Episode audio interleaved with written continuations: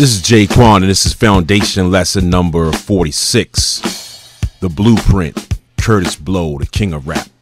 Now, this is a lesson that's long overdue. Uh, if we're going in chronological order, I could have really done Kurtis Blow amongst my first two or three lessons. And the only reason that I have not done a Kurtis Blow lesson as of yet is because I felt like because he is and was such a superstar in the genre that he was well known. One of my more well known than most. You know, one of my goals with what I do with these lessons is to chronicle those who are a little less known. So, like, you know, Larry Smith played on a lot of Kurtis Blow records, but there's not much out there at all on Larry Smith.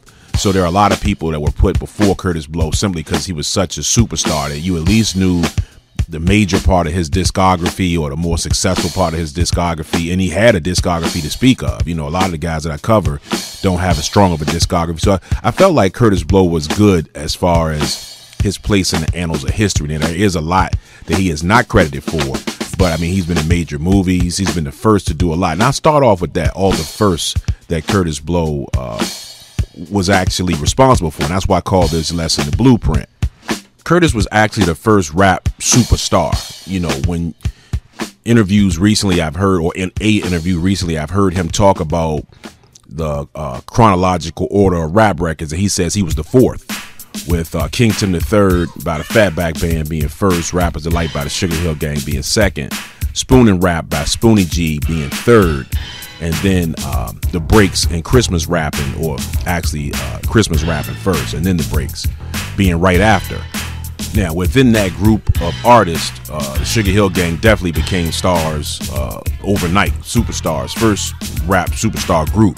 Spoonie Gee never reached superstar status. Spoonie's a dope MC, started with the Treacherous Three, did a record with the Treacherous Three, came back and you know and, and did solo stuff on Enjoy, came back in the late 80s, you know, to, to run in the golden era, have a good run in the golden era on Tuff City Records. And Spoonie Gee's definitely got his history, you know, ran through Sugar Hill Records and, and did a few joints, but never came anywhere near being uh, you know, a, a, rap superstar. Of those four, and of course, you know, King Tim III is a very obscure record, even though it, uh, think it beat Rappers Delight by a couple weeks, maybe, if that much you know, it's seen as historically the first Rappers Delight being the first uh, successful and then uh, Kurtis Blow not too long after. So Kurtis Blow was the first solo rap artist to sign to a major label. He was the first of any kind of rap artist to sign to a major label. You know, everything before Kurtis was on uh, independent labels, Enjoy, Sugar Hill, and, and the you know Sound of New York and those kind of record labels. When Kurtis signed into Mercury Polygram, he was definitely the first uh, rap artist to sign a major deal and he was also again the first rap superstar the first rapper that was producing other artists and producing in a major way um, discovered other artists. First rapper to move to cali. And when i say move to cali i don't mean just oh this rap guy who made a few records he lives in california now. I mean like what it meant to move to cali in the 80s like you know it was in jet magazine and news magazine that this person has relocated to california because of on the strength of the success of his records, Kurtis was the first to do that. As far as his productions, uh, he, you know, you'll see his name on Sucker MCs. You'll see his name on Problems of the World by the Fearless Four. Unquestionably, one of their you know best records, if not their best record. F4000, um, AM/PM, which had a very similar beat to the F4000 with that signature hand clap that we used to love. Kurtis Blow on production on that uh, by Jekyll and Hyde. AM/PM and Fast Life by Jekyll and Hyde. Kurtis Blow on production on Games People Play. Kurtis Blow on production on Jailhouse Rap and other Fat Boy slash Disco 3 records. In fact, you know, highly, highly responsible for discovering the Fat Boys and getting them in the studio and getting their deal and um, and a lot of the writing and arranging on the early uh, early Fat Boys joints. Production credits on uh, "You Gotta Believe" by Lovebug Starsky. You'll see his name on on on several records. You'll see Kurtis Blow production. First rapper to secure an endorsement deal by a major corporation. Now, I will say the Sugar Hill Gang did have a Budweiser commercial, but it was not an official endorsement from Budweiser. But they did have a Budweiser commercial that used to play on the radio in, in, good rotation. It was it was a major thing. But as far as having a, a major official endorsement, it was Kurtis Blow with his uh, 1985 Sprite commercial.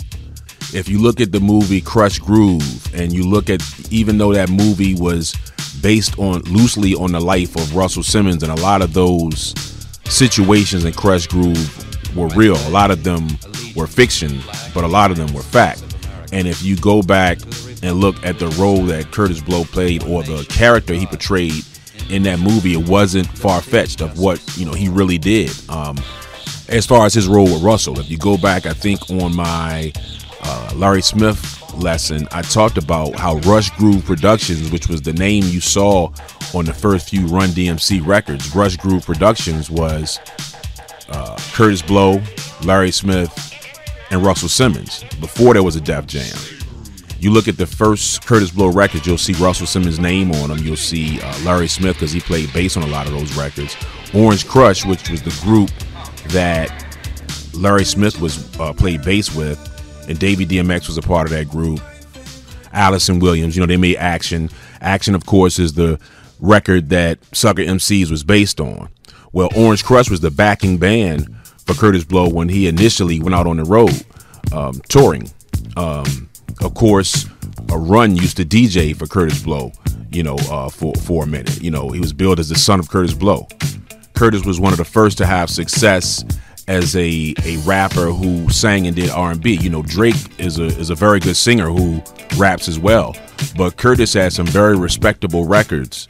Um, you know, as a as a singer, uh, one of the first to collaborate with R&B artists. Now we know he wasn't the first. Uh, Grandmaster Melle Mel did "I Feel for You" with Chaka Khan. I, I, I, believe he's credited as the first. But Kurtis Blow was in there with uh, Renee and Angela with "Save Your Love." I'm pretty. Yeah, they were label mates. Yeah, yeah. Um, the Mercury connection there. So he was one of the early ones to do that. So many, um, so many things that he did.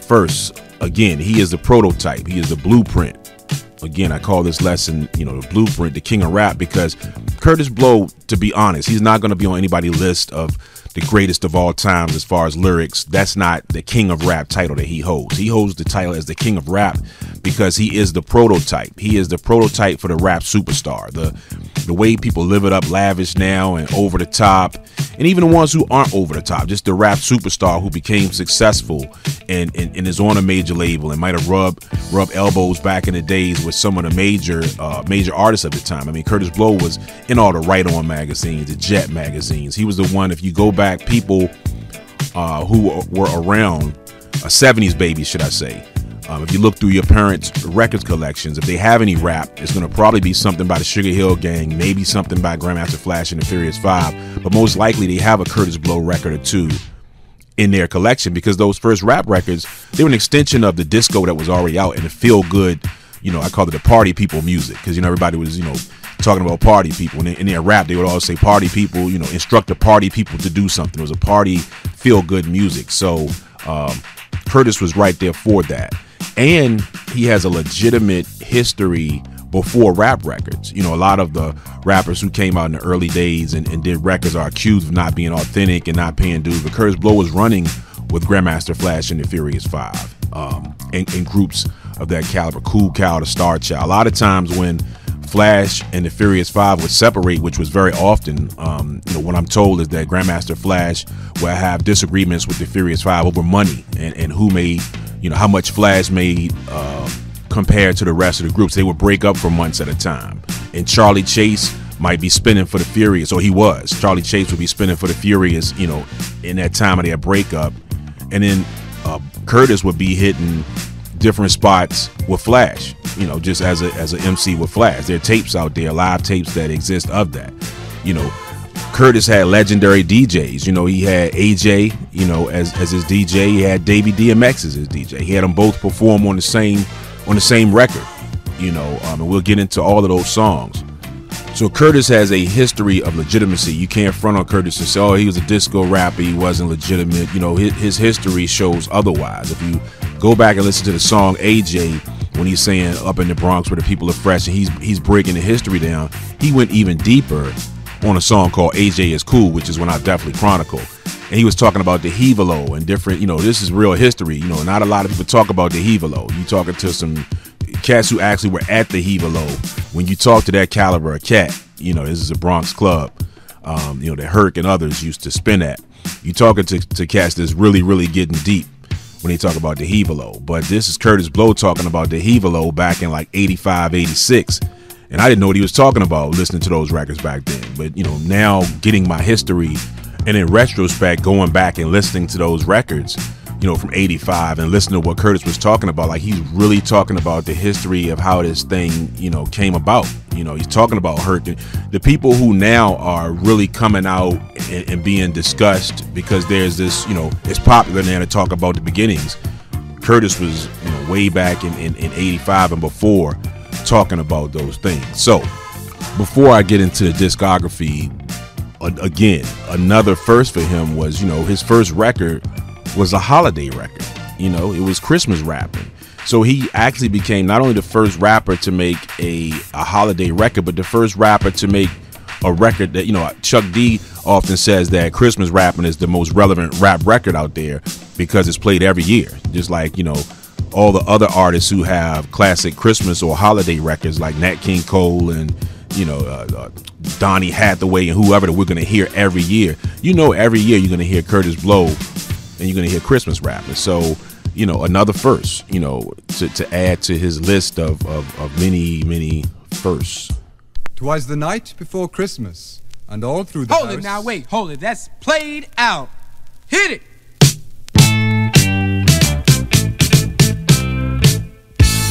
You give me all that jive about things you wrote before I was alive. Cause this ain't 1823, ain't even 1970. Now I'm the guy named Kurtis Blow, and Christmas is one thing I know. So every year, just about this time, I celebrate it with a rhyme.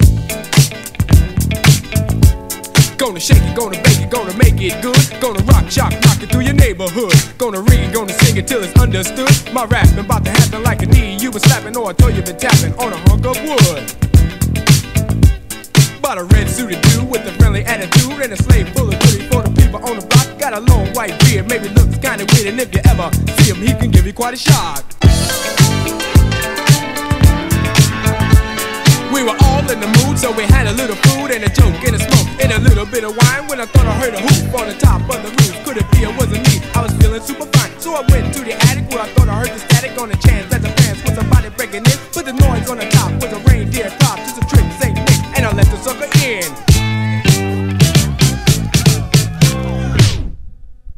Now everybody hears Christmas rapping every year, you know, several times a year. We've been hearing it since '79. So, but I did want to discuss on that one. That's his, his first recording. That's '79. The cadence on that record, um, not even the cadence, uh, the rhyme pattern. Um, by that time, this is early on. Now, this is you know not much had happened before this, other than like I said, uh, King Tim III, which many people didn't even hear at that point. A lot of people heard King Tim III in retrospect. King Tim III didn't get a lot of airplay on the radio. That was a around the way record. You probably heard that record at a party or around the way. Uh, and like I said, rappers alike, you probably heard that, but you, you really hadn't heard uh, Spoon rap too much because that was another record that was definitely, you know, you, you heard that around the way. So you didn't have much precedent here. But listening to the rhyme pattern, he's not just rhyming the end of every word. He's rhyming several in the middle, and he's doing that. He, did a long run of that. I love listening to this record every year when they play it because I, I love the way he he did the. Uh, it's not multisyllabic, but he's rhyming several words within the sentence. Like for instance, when he says we were all in the mood, so we had a little food and a joke and a smoke and a little bit of wine. When I thought I heard a hoof on the top of the roof, could it be? Was it me? I was feeling super fine. So I went in the attic where I heard a little static and the chance of a praying somebody breaking in, but the noise on the top was a reindeer clop, just a trick, Saint Nick, and I let the sucker in. Now, uh, right now in modern times, you know, some youngsters might laugh at that and say, you know, that ain't dope that ain't lit or whatever they might say about it but if you listen to that again uh, context is everything. Listen to what had been done up to that point. Not many people had done that. Now if you listen to some old school tapes of course you know you listen to some of the greats who were more wordsmiths it had been done before. But again this was 79 and on a rap record nobody had really done it not to the point that he did it. He did most of the song in that pattern and he did several verses where he he he rhymed like that. Um, not only the end word, but several words in the middle, and uh, very very advanced for for the time. Now musically, we got Larry Smith on bass, nice warm bass line on that. That has been that song has been sampled and redone. Um, people have rapped to it, been R&B songs, you know, done to this particular instrumental. There's an ongoing thing about bass lines. This particular bass line, Kurtis Blow says this is where Queen got the idea to do another one bites the dust, um, which came out probably 80, I guess, not too long after after these records. Um, that bass line is interesting because if you listen to Good Times by Chic, which came out summer of 79, then you listen to this one. Then you listen to uh, Queen, another one bites the dust. Then you listen to Bounce Rock Roll Skate by Vaughan Mason. All of those have a very, very similar baseline, and I don't think it's a matter of coincidence. Now, back then, nobody would have said, "Oh, you bit this." I mean, baselines were like that. If somebody had a bass line that somebody else liked, they just do a variation of it, play a couple notes differently, you know, just vary a little bit enough so it's not a complete copy. But that was totally acceptable in the music world.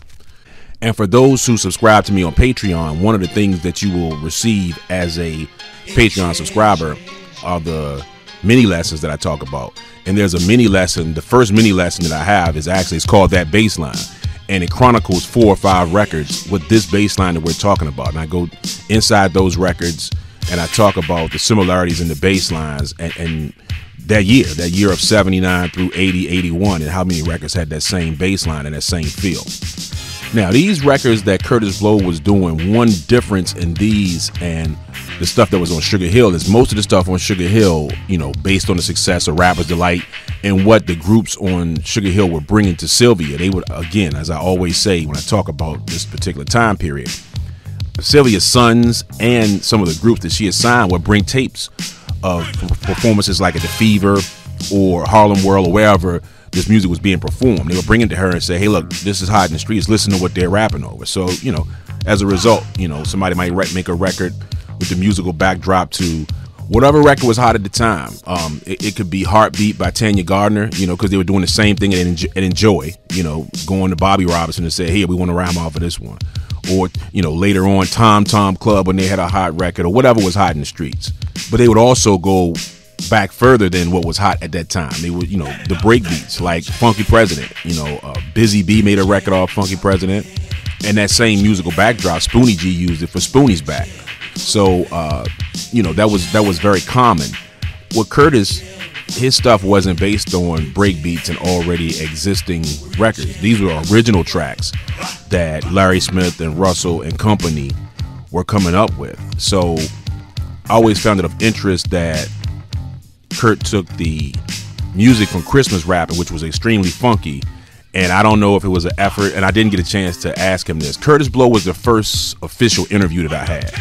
Um, the first interview I, I, I, did back in probably 98 when I first got online doing this, uh, 97, 98, whatever year it was, was Van Silk. Van Silk's a legendary uh, rap promoter. Um, and Van Silk got at me because Kurtis Blow was trying to get at me. And long story short, I put a bunch of biographies online, and everything I was doing was about the time before Run DMC because I felt like it was a very undercovered and underappreciated, underchronicled period in the music. So I started putting up these bios, and I put up a bio about Kurtis, and there was something in the bio that Kurtis didn't like. It wasn't that it was necessarily untrue, but he didn't like the way that it sounded. So he didn't know how to get in touch with me. And well, maybe he did. I don't remember, but I know he got to me through Van Silk. And when I talked to Kurtis and he asked, could I please take it down? I was like, sure, you know, I'll take it down. Let me get an interview. Now, it didn't go like that. I didn't hold him hostage. Like, you know, I'm going to leave it up there until you interview me. I probably should have done that. But he was very, he was very cool about it. I took it down and we had a very good interview. And um, the interview, it really surprised me because even though I knew that Kurtis was official and he knew his stuff, we talked so much about break beats Eh, like rare break beats. And I know, you know, he was there. You know, he was there in the Bronx, and as this was was going on, so it was no surprise that he had the knowledge of it. But the way we talked, we talked on the same level that when I talked to Kid Creole from the Furious Five or JDL from the Cold Crush, we talk a lot about break beats. And I just didn't have Kurtis pegged as that kind of guy because Kurtis is a superstar. So we was having a good hip hop conversation, and we had a very good interview. But you know, getting back to the, the, the subject at hand, I didn't get a chance to ask him what was his motivation or whose idea was to take the music from super rapping and do Rappin' Blow. Either way, it was a great idea because the music from Christmas rapping was so dope. You know, I wanted to hear him rhyme without it being about Christmas. You know, I wanted to listen to that song at other times of the year. I didn't want it to be confined to Christmas time. You know, I, you know, you you, you was would be whack walking around with your boombox or whatever at that time, listening to a Christmas song. So when he made his full album, uh, again, one of the first rappers also to make a full length album that was an official album. A lot of the stuff, Enjoy, they never put out a, a full album on an artist. Uh, Sugar Hill, when they did albums, they were either mostly R&B, like what she did with the Sugar Hill Gang. She, I guess, it was a, maybe a little half R&B, half rap. But most of those R&B songs, the group wasn't singing. She had people from from the house band and some of her previous artists. They were doing the singing. And the other big thing was when th- those groups on Sugar Hill would put albums out. As I always say, they were like compilations. A lot of the songs you'd already heard. Sometimes you heard all of them. And it's like, okay, this is a greatest hits compilation. You're just not calling it that. You know, you're saying this is a Treacherous 3 album, but, you know, you got three or four songs that were on Enjoy and three or four songs from Sugar Hill and, and not one new song. So they weren't true albums. Kurtis Blow was the first rap artist to do a full album that was looked at as okay, this is all new material. It may, maybe one previously released song, but it's all new material. Now, much of it was R and B because the way that Kurtis Blow was marketed and the way that he was accepted by people, he had to do some R and B songs. Like again, our parents liked Kurtis Blow. They bought his records. So our parents who may not have loved rap, just like Don Cornelius, you know, if you look at the intro from Soul Train, you can tell he, he didn't like rap, which is expected. It's expected that our parents' generation wouldn't like rap because it's totally foreign to them and it just wasn't for them. So between Kurtis, his camp, and his record label, they had the this, the you know the wherewithal and the common sense to say, okay, let's you know let's let's make this music commercial and you know good enough for the kids or funky enough for the kids, but also sophisticated enough for the adults. And that's one word that describes Kurtis's whole career of music. It was always sophisticated rap. But someone had the idea to, on his self uh, titled album, Kurtis Blow, that came out in 1980, they put Rappin' Blow on there. And Rappin' Blow is just the music from Christmas rapping with him just rhyming about non Christmas things. And that was a great idea because it extended the life of Christmas rapping without it having to be you know, um, uh, subject matter wise about Christmas. And again, to give you context, again, context is very important to me. Rappers Delight came out in about September or so of 79. So we don't have much of the year left. These other records came out after it. So Kurtis, you know, just made it in there to, to, to release a record in 79. That was Christmas rapping. So, of course, the label, I'm pretty sure, rushed to get his album out because remember, these major labels didn't believe in rap. They didn't think it would be around. So let's capitalize on this, get this out, and make these, you know, these couple dollars we're gonna make because this thing ain't gonna be around much longer. To give you more context and show you how ingrained into the 70s, even though we're right at 80, ingrained into the 70s that all of this was, technology wise and format wise, Kurtis Blow is the only rap rapper or rap entity outside of the Sugar Hill Gang to have their music released on 8 track. You know, his, his self titled debut album is available on 8 track as well. But again, uh, Rappin' Blow, which has the same music as Christmas Rapping, was on that album.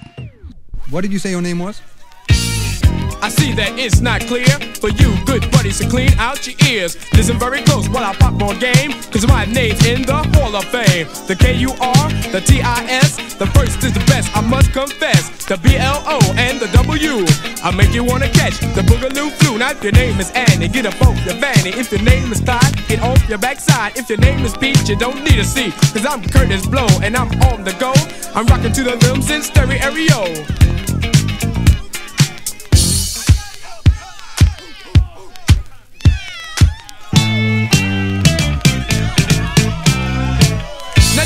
Your hands in the air and raise one like you just don't care. If you're ready like Freddy to rock, will steady, somebody say, Oh yeah! Oh yeah! Oh, young ladies, all the ladies in the house say ow.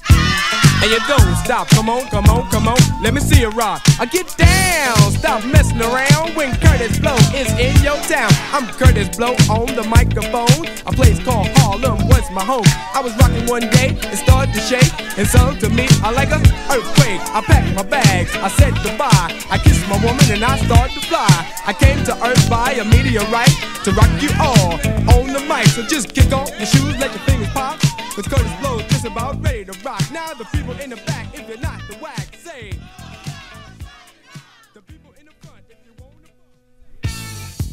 Now, quick correction: in '79, there was a 12-inch to Rappin' Blow, and it was probably based on the success of Christmas rapping. Um, now, I don't remember hearing it back then, but there is a 12-inch of, of Rappin' Blow with the instrumental on the flip side. So again, that had to be right at the end of uh, of 79. I can distinctly remember back in elementary school, we used to have these Christmas parties, and the teacher would let us bring records to school, and they play them on these little gray record players with the big, heavy, heavy arm and the needle that probably destroyed your records. But all the kids would want to bring records to school, and every year, you know, kids would bring Jackson's Christmas album and you know whatever other Christmas music. And it didn't have to be Christmas music, most kids brought Christmas music. And I remember somebody bringing uh, Christmas rapping to school. But Rappin' Blow was a single in 79. So he did release uh, two two singles in 79.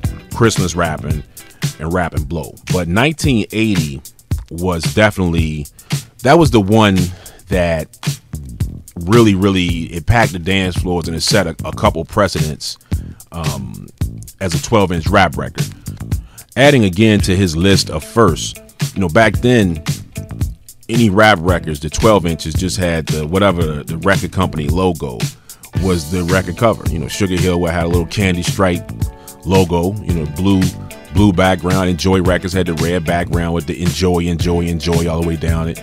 You know, you just didn't you didn't know what these guys looked like. You know, I always wondered as I'm listening on the on the stereo, I wonder what these guys look like. No videos, you know, they hadn't come to your town yet necessarily. And if you were outside of the boroughs or the places where these guys perform, even some people in the boroughs didn't know what these guys looked like.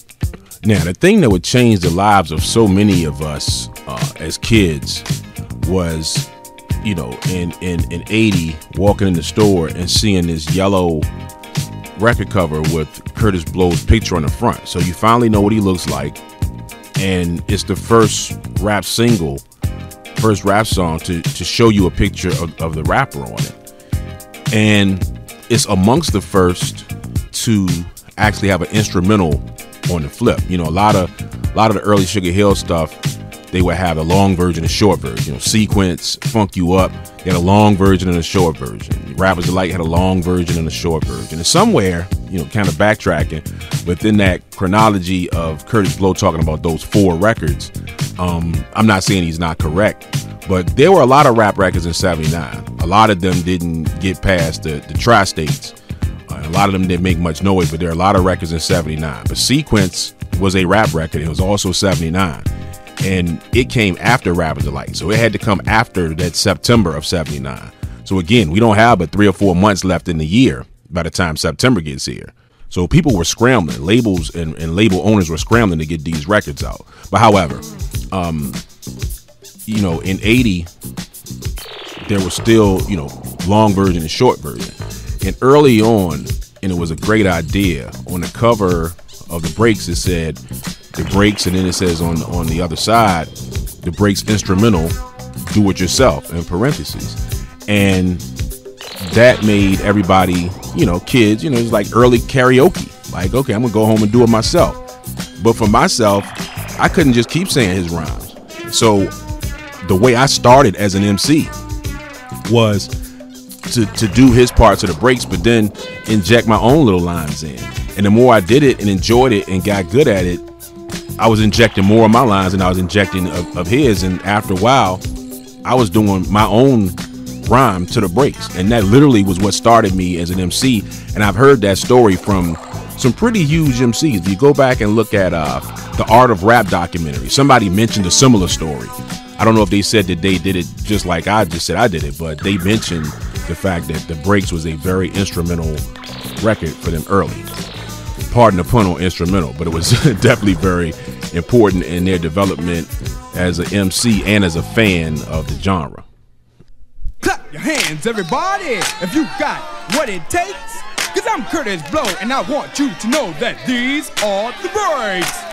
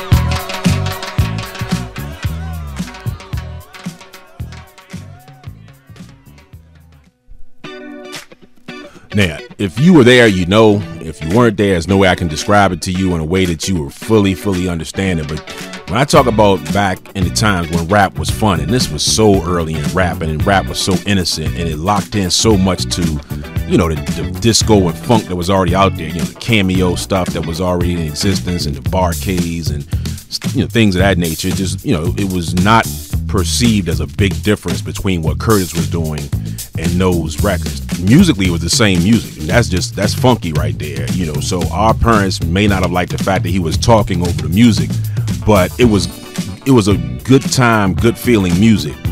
And um, you know, when you hear that bass and and the percussion that's in that song, just a perfect record. And that was the record at, at a party everybody was gonna gonna you know really react well to the breaks. Now, I remember talking to Kurtis and and when I talked to the Sugar Hill Gang, those groups tell me how you know the, the funk groups and R&B groups at the time, many of them would sabotage the set of the rappers because they didn't respect rap. You know, um, the rappers would come in with, in a lot of cases, just the DJ and some turntables. Now, Sugar Hill Gang, they had a whole band. They had the house band, and you know, Kurtis had uh, Orange Krush. You know, Flash and the Furious Five was one of the first groups that they went out with a DJ, and um, you know the the bands would look and say, you know, where's your band? And they just point to Flash, and you know, and, they would laugh. They thought it was a joke, so they would, you know, same thing with Soul Sonic Force. You know, I've heard that a lot of the funk groups of the day would just you know turn their equipment down or sabotage the mixing board. So when they came on, their their set sounded low, and um, you just all kind of things because they just didn't respect rap. But one thing that Kurtis Blow told me that was interesting was that when he went on tour with the Commodores, he didn't say that he had any blatant disrespect towards rap, but by the end of the tour, because the power of rappers and the crowd response was so great, because the popular thing back in that day was definitely the you know everybody say ho, all the ladies say ow. The Commodores were actually putting that into their set. They were combining that call and response into their set because the rappers were doing so well with it, and it got to a point where the rappers will open up for groups like the Commodores. But by the time it was over, many nights Kurtis Blow said he had to close the show out because the Commodores couldn't follow him. You know, so rap early on had a lot to prove, and groups like the Sugar Hill Gang and rap artists like the Kurtis, you know, Kurtis Blows out there.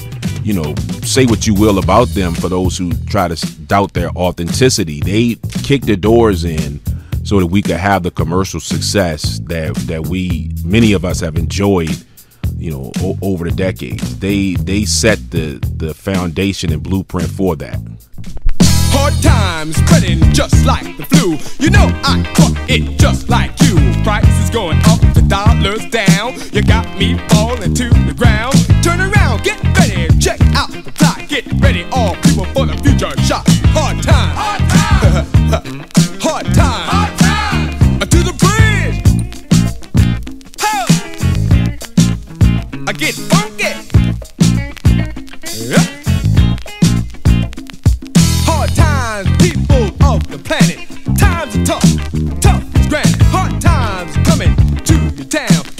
cause you know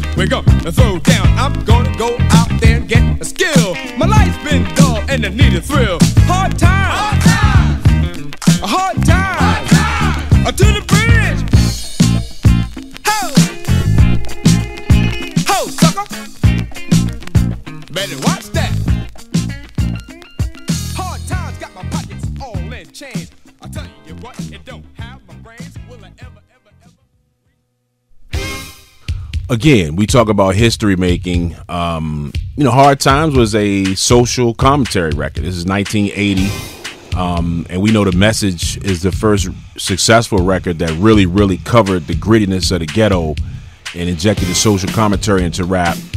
But there were other records, um, and Hard Times definitely. It wasn't as gritty. It didn't paint as gritty and um, in your face uh, commentary the way that the message did, but Hard Times was up there, and it was the first time that a rap group or rap artist remade a rap artist song. If you listen to Run DMC's debut self-titled album, they did a version of Hard Times. Actually, it you know came out before the album. This was probably 83, 84, and it was on the same 12 inch with Jam Master Jay. And Hard Times, you know, uh, they changed the cadence around a little bit. My my good brother uh, William Waring, Billy Bill, what's up, Billy Bill? Um, MC, you know, he's around with Cool Cow. He had a record on Profile called "The Old School," and um, Trouble was also on that 12 inch. But Billy Bill, he he, you know, he's one of the first. Uh, I wouldn't. He's not a ghostwriter, you know, because his name was always on the credits. I, I knew Billy Bill before. I, I've, I've known Billy Bill now for probably a decade. Me and him have had some really good conversations. At part one of an interview with, with, with Billy Bill, if you go to the foundation and the interviews, and we will be doing a part two soon. We've been talking about it for a long time, but he's written for you know, look at Sweet G games people play. A lot of the uh, or a couple of uh, the Fat Boys first uh, records, Fat Boys in particular.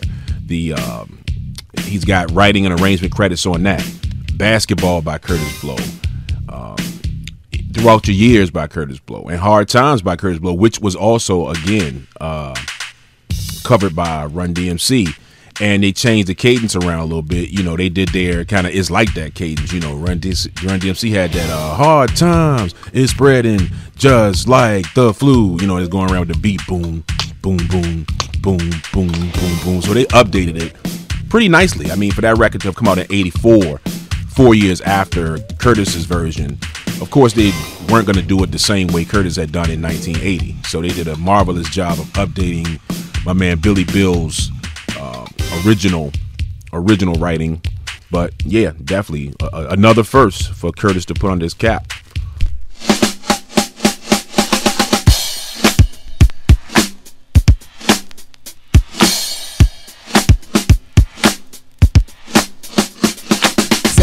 That so good to your ear. Have no fear, Kurtis Blow is here. Ladies in the place with the bass in your face. Check out first place in the MC race. I'm motivating, syncopating, dominating, hesitating, rapping, son of a gun. And I'm looking for participation from the people of the nation, making up a co-creation jam of the one.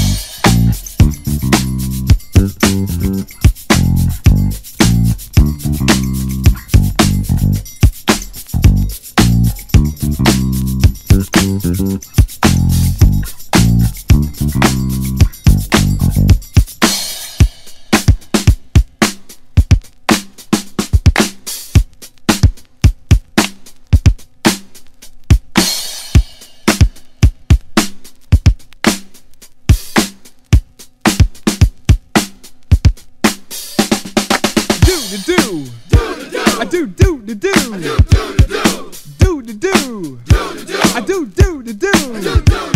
do. Yo mama. Yo daddy. Yo sister. Yo brother. Yo cat. Yo dog. I'm just joking.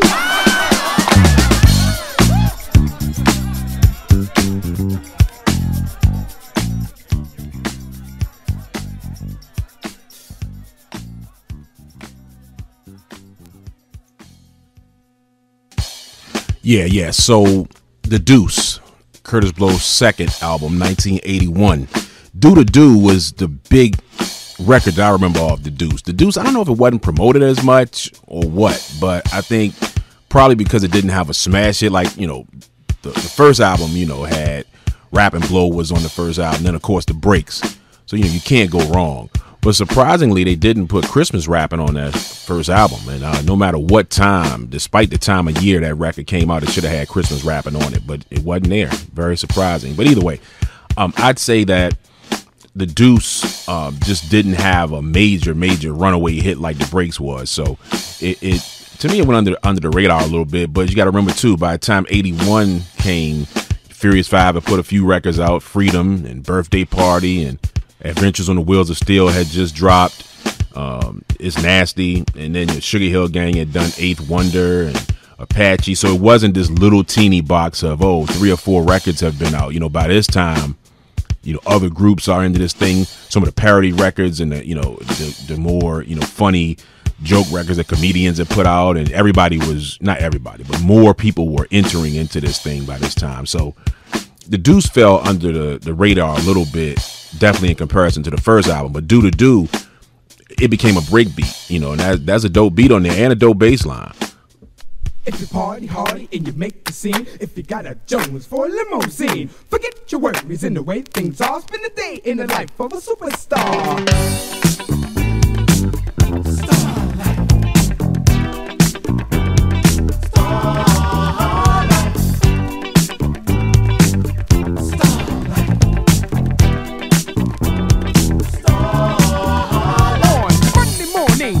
News. He's number one in rhythm and blues.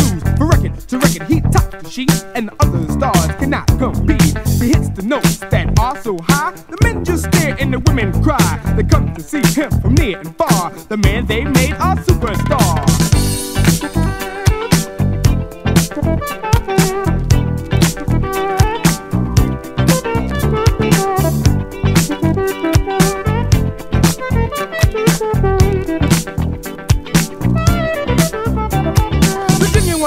Of 28 cars, spends all of his days among the stars. And when he's got to cool out and chills, got a brand new house on the top of the hill. So which button down with an ocean view. And every room's got a new TV, and every dog's got a pedigree.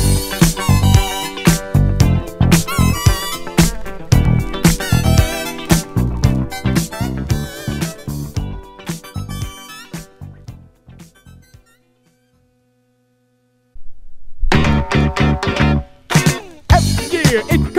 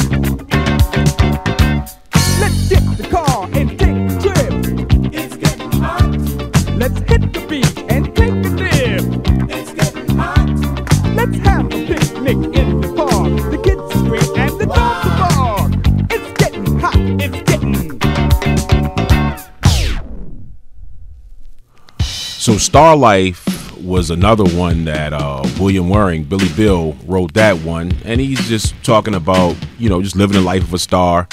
Um, funky music behind that, typical for you know for that time, early '80s, '81. Then it's getting hot. You know, puts me in the mind of a "Hot Summer Day" by uh, Sugar Hill Gang, which was a big hit for them. Um, that's not one people talk about a lot when they talk about the Sugar Hill Gang, but um, Hot Hot Summer Day was a hot record. Um, definitely and another one of those that you know you just never we're never gonna get a time like that again. That was just an innocent time. There's always records about the summer and you know celebrating the summer and, and that seasonal that seasonal kind of record. And the music on all of this is funky. You know, uh, the backdrop to all of these songs is, is, is official funk R&B music of that time. And um, again, if you were there, you remember this was just good time music. You could put the album on from beginning to end nobody was li- listening for you know a verse to say this verse is the goat. You know, rap just hadn't gotten to this point. It was still very much in the vein of good time urban music. I don't want a lot, I want just enough. So why is it got to be so damn tough?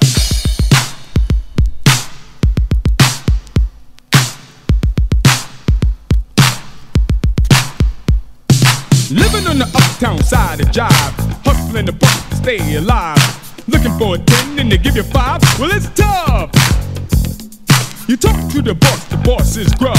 You ask for a raise and they call you bluff. You may get some, but it's never enough, cause it's tough.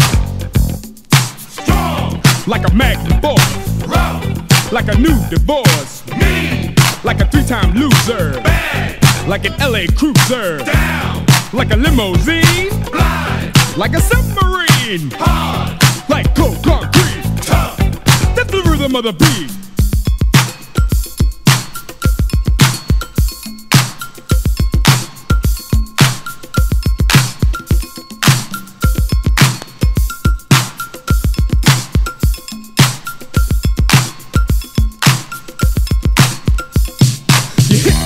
and you look for work. You don't wanna be some welfare jerk, but I wonder how you get to be Captain Kirk. It's tough. Now Kirk has a ship called the Enterprise. He cuts the aliens down to size, but I wonder what they do with the uptown guys. They're tough. Tough. Try to get some cash when you're looking for a raise and they give you trash. Rough. When you got it like that and your woman's running around with a baseball bat. Hard. Try to play it cool when the girls all know you're an out of work fool. Tough. How it seems to be. Wish I had somebody looking out for me.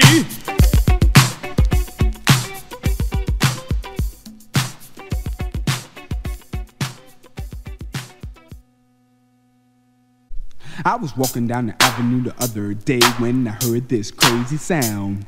It was nothing but a guy with a set of drums, and he was really get down. He said my name is Jack and I'm a rhythm attack when I got a pair of sticks in hand.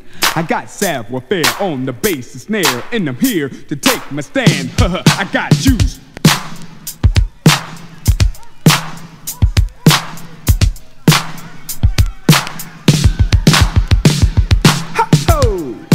Digger, digger, I get down. Huh, huh, ha ha ha. Ha-ho! Digger, digger, I get down. The next to show was a guy named Joe came in from Kalamazoo. He had a Kangol cap with a real smooth rap and he knew just what to do. He wasn't out of work, lay a part-time cooler pair, bought along a set of LPs.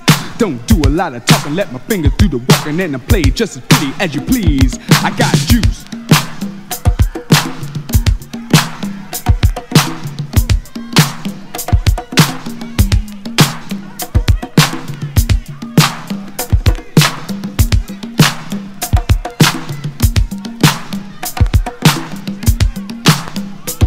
There was a guy with a bass, had a handsome face, and designed the clothes all around. He said, I'm into threads, don't wear pro kids, and I can make that funky sound. I play Fender jazz, I got razzmatazz, I got style from head to toe. It's a funky sound that I learned uptown, and I'm here to let you know. I got juice.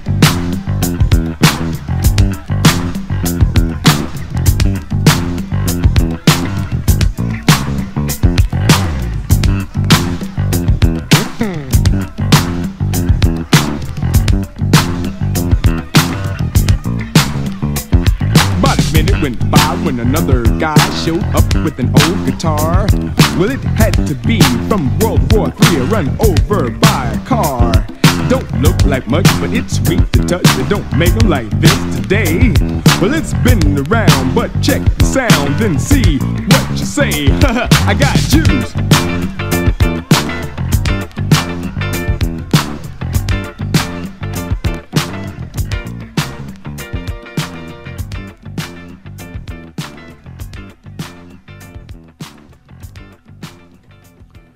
Yeah, I always love the way that that Juice was set up, man. It reminds me, you know, it's nothing new under the sun. Uh, you know, Lil Wayne had that song, uh, been a few years now, on one of his Carter albums, but he was talking about, I forgot, it was like, this is how we let the beat build, and then something new would come in every time, and then the whole beat would come in. That's exactly what Kurtis Blow did here in uh, in '82. You know, he started out, he's telling the story about a drummer, and the drum starts playing, and then you know, next person, the keyboard player comes in, and then, you know, guy with a guitar, and then you know, you had a whole full song. Was pretty innovative at the time. You know, we got some real songwriting and um, real song construction going on here. By this time, '82 cats were still, you know, just rhyming over the music, and the music was largely funk and disco. You know, the remnants of disco. You know, a lot of funk. You know, live bands playing and just cats rhyming over it, braggadocious. Little social commentary here and there. Um, we're 82. The message dropped this year, and that was the record that just took everything over for uh, for that year, especially that summer. Just that's every car that passed by. The message was it, and um, so that's where rap was at the time. So I always liked uh, Juice. I thought that was a very um, it was before its time. Tough, another social commentary record. You know, Kurtis had a lot of social commentary. If you go back and listen to the first album, again, like I said, throughout your years, and um, even the breaks, it wasn't the message level social commentary, but he, you know, he's in a comical, humorous way talking about, you know, things that go on. Not not nearly as as uh, tackling of, of social issues as as tough and other songs. Um, that would that would happen later. You know, most of his albums, and we'll see a, a, common theme as we go through these albums. Most of his albums had some kind of social commentary um, embedded within the album. Tough was a dope song. Uh, of course, got a dope Larry Smith, you know, bass line in there. You can hear it. He always has those really warm bass lines. Um, lyrically, Tough was dope. I remember, I remember buying Tough on 45 as a kid. I just couldn't wait to uh, to put my dollar and change down and get that 45 and and get it home before I got the whole album later on. Um, you know, the intro, I don't want a lot, I want just enough. So why has it got to be so damn tough? Of course, DST, probably by mistake, probably queuing the record up to cut it because that became a breakbeat too. Tough, like that beat right after the intro, that became um, somewhat of a break breakbeat. I, have seen routines off of that, and I've seen people rhyme off of that drum beat. As in '82, you know, you still had the the last remnants of you know the live performances at those legendary clubs um, know, it was still going on. We had a new phase about to come in by 82 but you still had remnants of that. And i'm not saying that dst he never told me this but i can just imagine that you know as in queuing the record up and messing around and just spinning it back and forth you know the part where he says so why has it got to be so damn tough? Uh, when dst did the mega mix part two why is it fresh? He's cutting so why from from Tough. Those that DJ and know the records know. Everybody doesn't know, so I'm just saying that's another little little point to be taken. That you know, uh, how many years? Probably probably three, four, three, four, five years after, you know, three or four years after Tough, you know, DST comes and it does something really great with it. As simplistic as that was, didn't have to use a fade or anything, just bringing the record back. So why? So why? So why? So why? So why? Dope.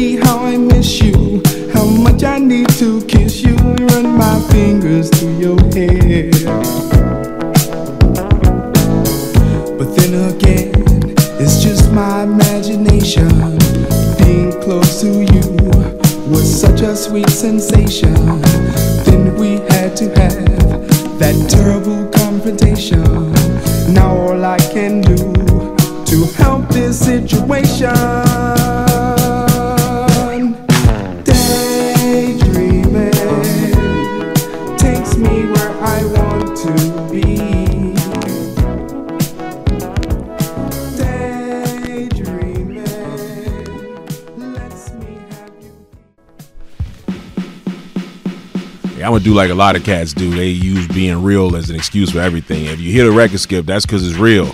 we keeping it real. nah, you know, Kurtis Blow. I don't think he has any albums on CD. Not, um, not, no digital music. Not uh, unless it's an import. I think I might have saw like Kingdom Blow or something like that available on C on CD.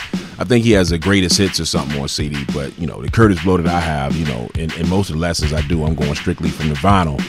So if we hear Skip, it definitely is because it's real. But uh, yeah, that one, Daydreaming was dope. Um, as a kid, I didn't care for Daydreaming because I just wanted to hear rap. Once I was into rap, I wanted everything to be rap. Now I still listen to R&B and funk, no question about it. But when I was listening to rap, I wanted it to be rap. And um, I didn't appreciate daydreaming until much later. And you know, it going traveling to New York later on, long after this song was relevant at all. It's still such a classic there. I remember being in New York like right around 2000 or so, and I was at some old school function and they played it, and people just lost their mind. It's just such a uh, such a revered record there. But um, you know, Kurtis, you know, Kurtis is not by any means a Luther Vandross, but he can hold a note, and that was that was a dope song. The, the beat, the the melody, you know what he's saying, the cadence of his singing. That's that's is a classic that at the time I did not know was regarded and revered so highly in other places. But uh, yeah, daydreaming is the joint now.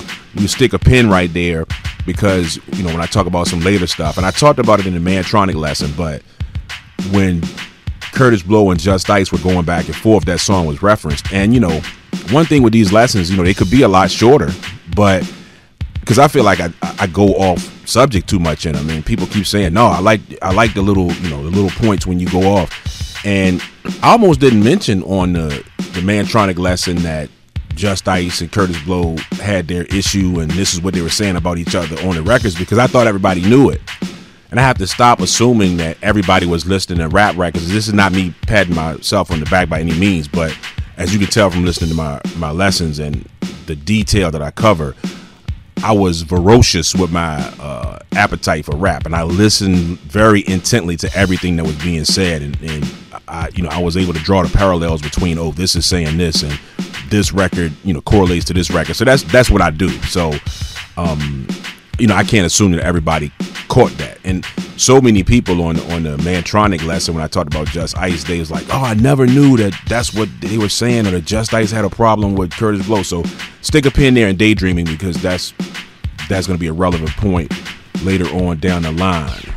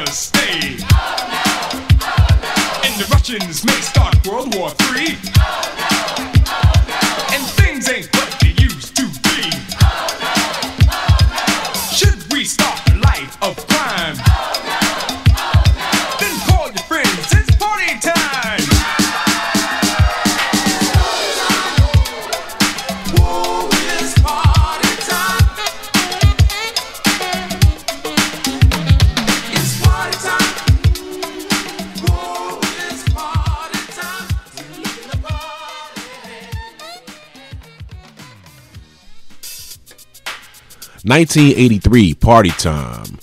And the album is also titled Party Time with a question mark. And Kurtis is standing in front of the unemployment office, and there's a long line of uh, black people standing there on the unemployment line. Uh, and as you look at the cover, I wouldn't have known back then because I didn't know who Full Force was at the time. None of us really did.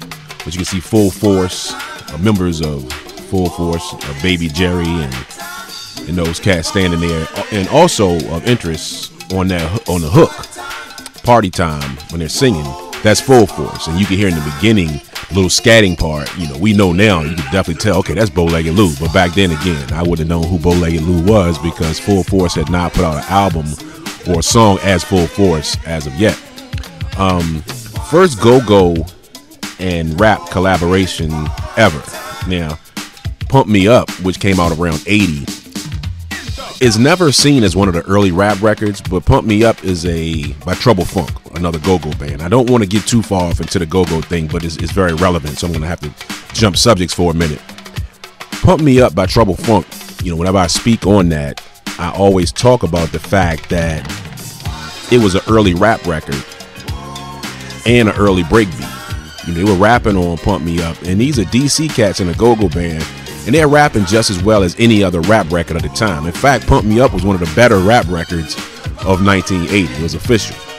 Um, and it became a breakbeat early on, and then even later on in the late 80s. And by the time you had the, the DMC competitions, you know, the, the DJ competitions, you know, every DJ had at least two copies of Pump Me Up to do routines to.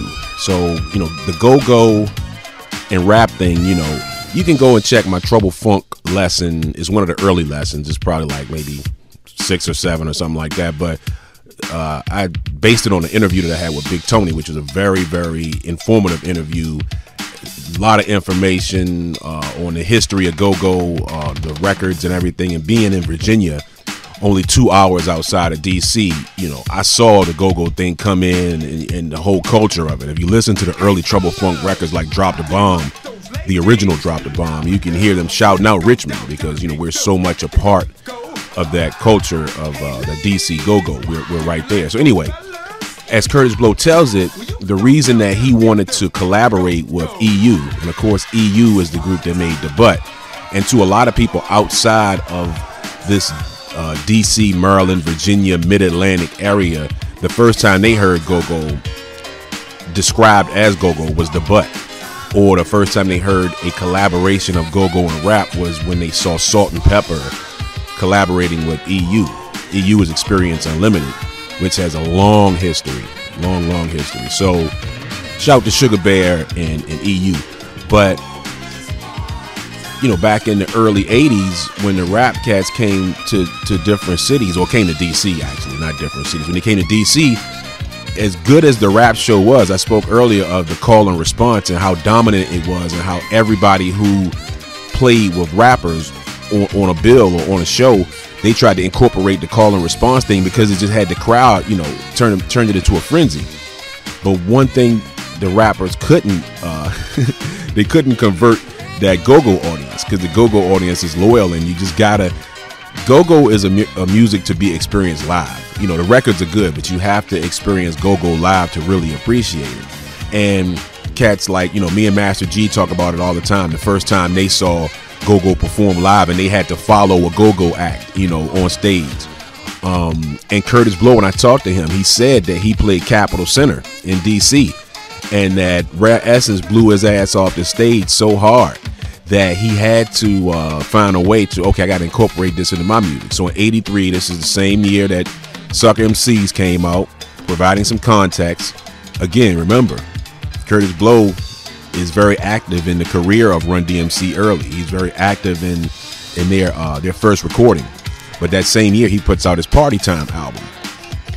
As far as social commentary goes, you know, Kurtis Blow doesn't get credit for a lot of things. Kurtis Blow is criminally underrated um, for you know, for some reason, I mean, I, I kind of know some of it, but I'll keep it to myself. But there, there does seem to be.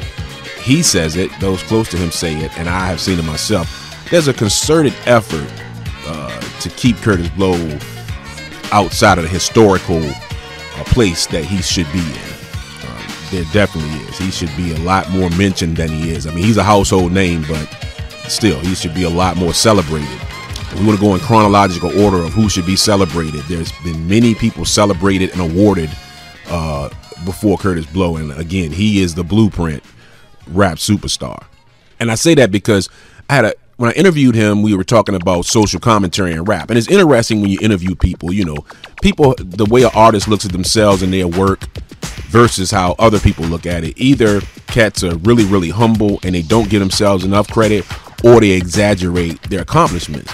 So when I t- first talked to Kurtis Blow, and this has been wow, almost 20 years ago, and he was saying, um, "Yeah, man, you know, as far as uh, social commentary, I was the first to put social commentary in rap with the breaks."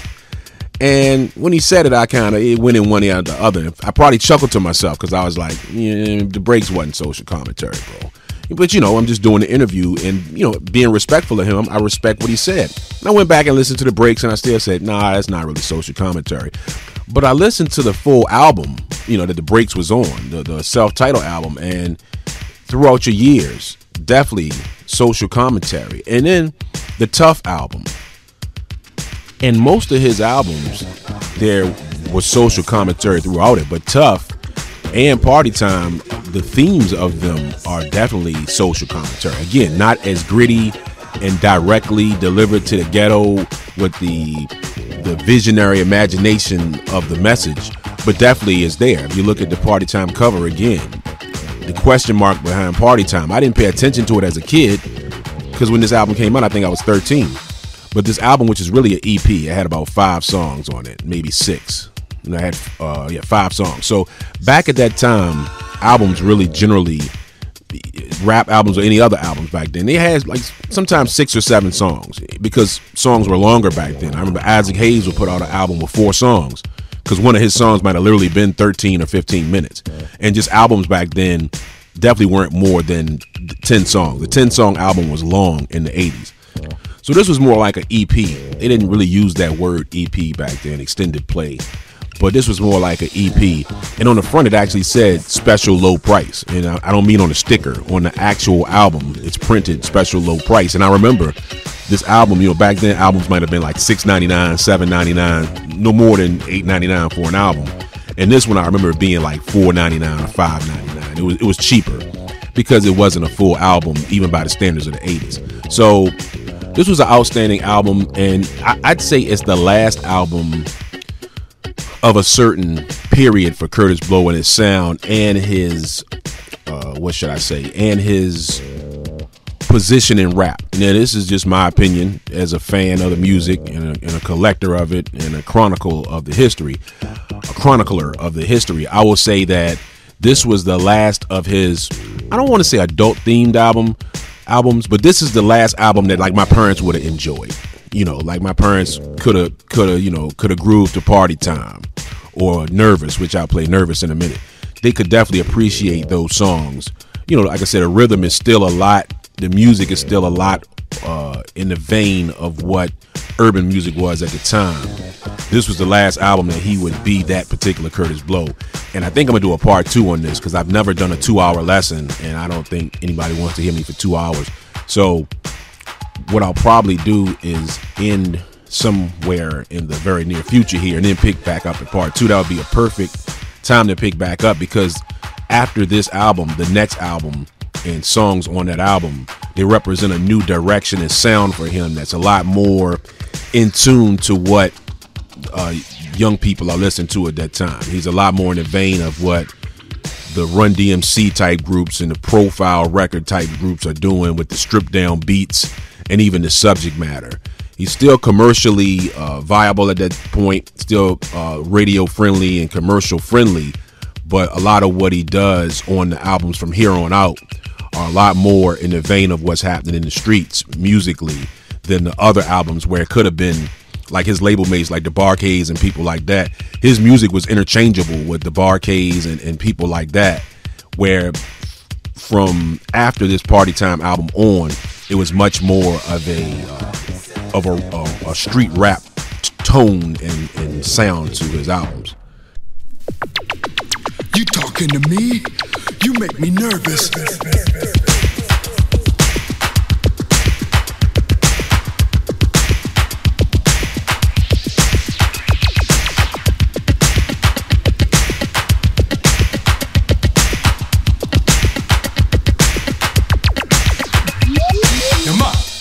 Has got this inclination to think this ain't the land of milk and honey.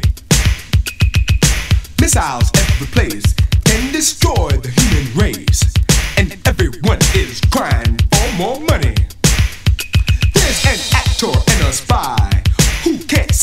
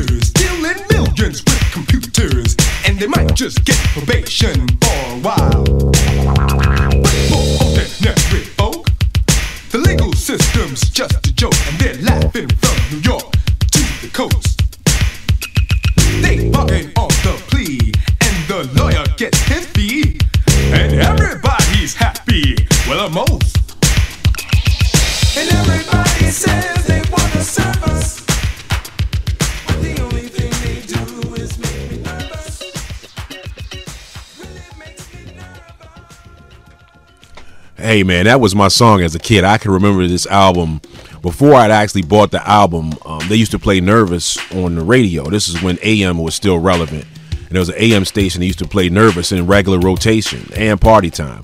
And for some reason, I didn't have the album yet. I hadn't gone out to get the album, and I heard Nervous, and I really liked it. I remember calling the request line one day, all day on a Sunday. I never forget it for them to play Nervous, and they finally played it. That's back when the radio actually had a request line. And they actually would play your request if you made a request. And it was weird because, like I said, this record will play all the time, but this particular day they just hadn't played it yet. And I wanted to hear Nervous, and they finally played it. You know, if you're a rap fan that got into rap, Run DMC, and after, you know, you just missed out on a certain. You know, there's this there's this thing of certain ones of us who are certain ages. There's an appreciation you have when you know what rap sounded like before rap went to the strip down beats. As much as I love the strip down beat era, as I always call it, the drum machine era that really dominated right after Run DMC made Sucker MCs. I love that era, but I also love the era of those first rap records, and that's a complete continuation of the funk and R&B and even some of the pop and rock music that came before it. You know, if you understand that whole gamut of music, what came in the in the you know late 60s throughout the 70s especially the mid and late 70s and then when rap records started to drop you know you have a certain appreciation because rap was a continuation in so many ways of the, of the funk and everything that was out in urban music. So a lot of people who got on board with rap music after run dmc um, and even you know later than that they're used to a certain kind of sound that's very repetitive, almost a looped type sound, very stripped down. That that's their rap, and a lot of people can't really go this far back and appreciate it because it's too musical for them. And for those people, I say they really missed out on a great period of music because, you know, the way Kurtis uh, sang, the hook on here was very. Uh, I thought he did a very good job vocally with his singing the cadence of his rhymes, you know, every every verse, you know, like when he said, uh, there are brothers who are sisters and misses who are misters, you know, he his cadence was a different rap cadence on here. And that line he just said, you definitely couldn't say that today. Imagine somebody saying today anything uh, close to that. I remember Duke Bootee saying something similar on, uh, I believe it was New York, New York, when he said, um, down in the village, you might think I'm silly, but you can't tell the women from the men sometimes. There's sugar and spice and everything nice, but when you get them home, ain't no telling what you find. Man, you say something like that today, they'll be ready to mute you. And that's crazy how things have progressed or regressed or however you want to say it. But, you know, being an MC and a lover of poetry and the written word myself, the spoken word, I, I love checking out stuff like again his his cadence was or his rhyme pattern and rhyme structure on this song was uh, my generation has this inclination to think this ain't the land of milk and honey. Missiles every place can destroy the human race and everybody's crying for more money. There's an actor and a spy who can't see eye to eye well who gives them the right to run the place.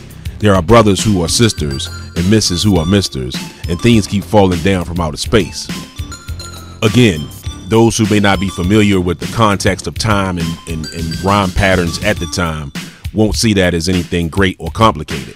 But that was not the general cadence of a rhyme back in those days. The general cadence of a rhyme was just rhyming the last word with the first. I'm, you know, blah blah blah in the place to be and you know, whatever, whatever. I'm the best MC. You know, that was the cadence. You know, this dude is once again, like I pointed out previously, he's rhyming words in the middle of his uh, his sentences and catching the uh, the ending rhyming word.